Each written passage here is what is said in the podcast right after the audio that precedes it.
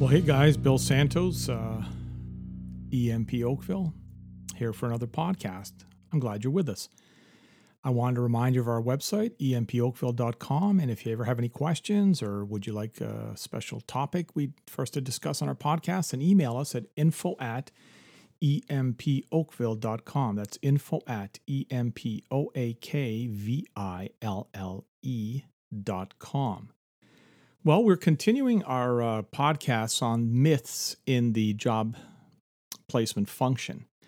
Uh, there are a number of myths that sort of drive this industry, and uh, I think are a reason for a lot of the problems uh, that uh, we have in the industry because so much of the service delivery structure, so so many of the service delivery models are designed on a flawed premise on on these myths, and so um, today we're going to address another one, which is um, the myth states that when you're working with individuals, the more significant the barrier to employment is, the more time you have to spend developing the job seeker. And so um, I think that's kind of an interesting, uh,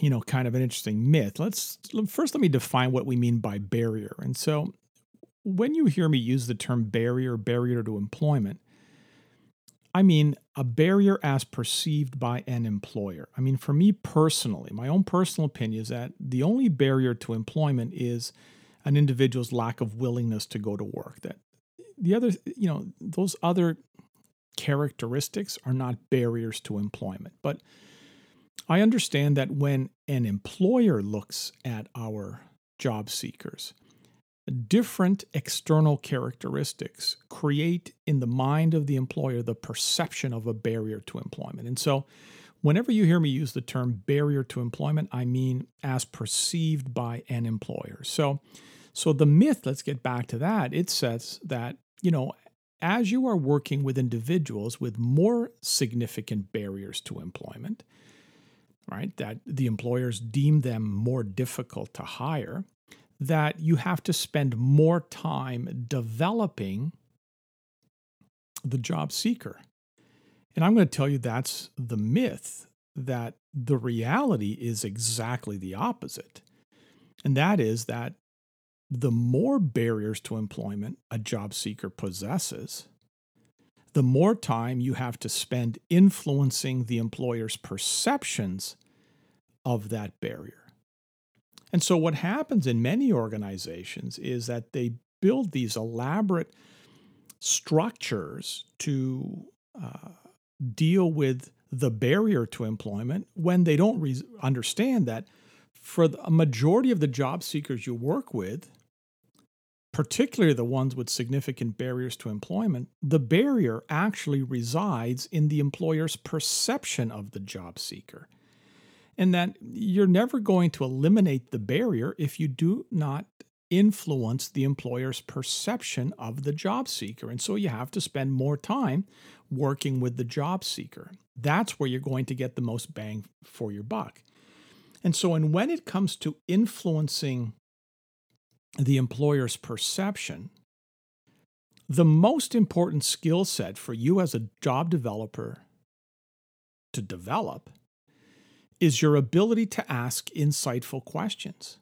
That is the most important tool when it comes to influencing how your employers perceive you, your agency, and your job seekers. It is done through the ability to ask insightful questions. There's an adage in sales that I share all the time that says if you ask the right questions and listen carefully to the answers, someone is going to tell you not only what they want to buy, but how to sell it to them. And so, asking the right questions and listening then to the employer's answers to those questions provides us with such valuable insights that we need to better understand the employer's needs that we can then begin to influence their perceptions of our job seekers, of us, and our agency. And that is the most effective way of opening up the employment to those individuals on your caseload that have significant barriers. So it's not spending more time with the job seeker, it's spending more time with the employer.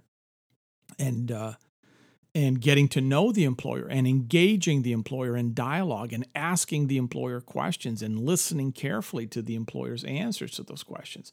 That's the key. So I, I mean, I visit organizations all the time that, you know, uh, will tell me that, listen, uh, you know, you, you, you, know, you told us we needed to do something different here for our more employment disadvantaged job seekers, and we did. We took our eight week training program and we've extended it to 16 weeks. And so now, you know, if they have more significant barriers, rather than spending eight weeks developing them, we now spend 16 weeks developing them. And you look and you say, no, you're missing, you're missing the point.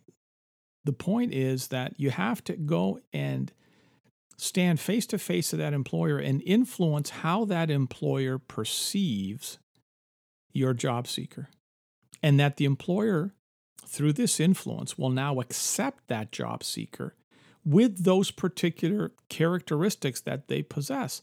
Because there's nothing within your arsenal of services that's going to eliminate that particular characteristic. You're not going to be able to eliminate the disability or the you know the sporadic work history or the fact that they've been involved with the justice department or that they're a long-term social assistance recipient none of those elements you can address within the service delivery models you have within your organization.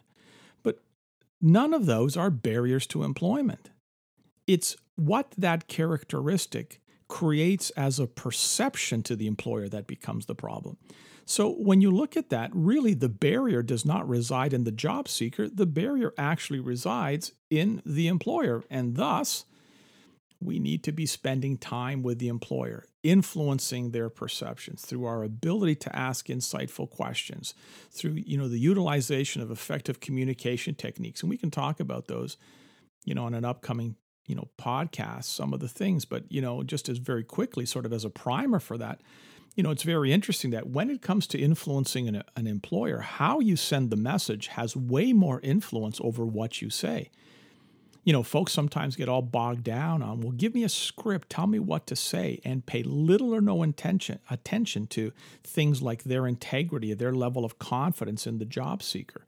And what communication theory tells us is that when you're trying to influence the employer, and if the employer perceives that there's a disconnect between the words that are coming out of your mouth and what you sound like and what you look like, the employer will completely disregard the words that you are using and will go to what you sound like and what you look like to get the real message. And so, if in your heart of hearts, you really do not believe that your job seekers are employable, you know, because you have a structure that is to make them job ready and they've fallen short of that standard. So in your head, you're thinking, wow, you know, these folks can't really go to work. Let me tell you, communication theory says that regardless of what you say to the employer, regardless of what words you use, the true message will come through loud and clear in what you sound like and what you look like when you deliver the message, I think my job seekers are employable, because you don't believe that. And that comes through in what you sound like and what you look like. And so we'll spend a little bit of time um, on an upcoming podcast looking specifically at some of those. But for now, remember the myth says you're dealing with individuals with significant barriers. We'll spend more time developing them. The reality is you're working with individuals with significant barriers to employment, you need to spend more time out there influencing the employer's perceptions by using effective communication techniques, you know, focusing on your integrity and your confidence and asking questions and listening carefully to the answers because that is what will open the opportunities in the labor market to your most to your most employment disadvantaged job seekers. So give that a shout and let me know how it works out for you. You can always reach out at info at empoakville.com. Hey, remember to visit our website, empoakville.com. You know, we're running a number of workshops on Zoom. We're getting really positive feedback on that. Check those out. And uh, we look forward to uh, being back in touch with you again real soon on an upcoming podcast. So stay safe and stay well, and we'll see you back here again next time. My name is Bill Santos. Thank you for spending these moments with us.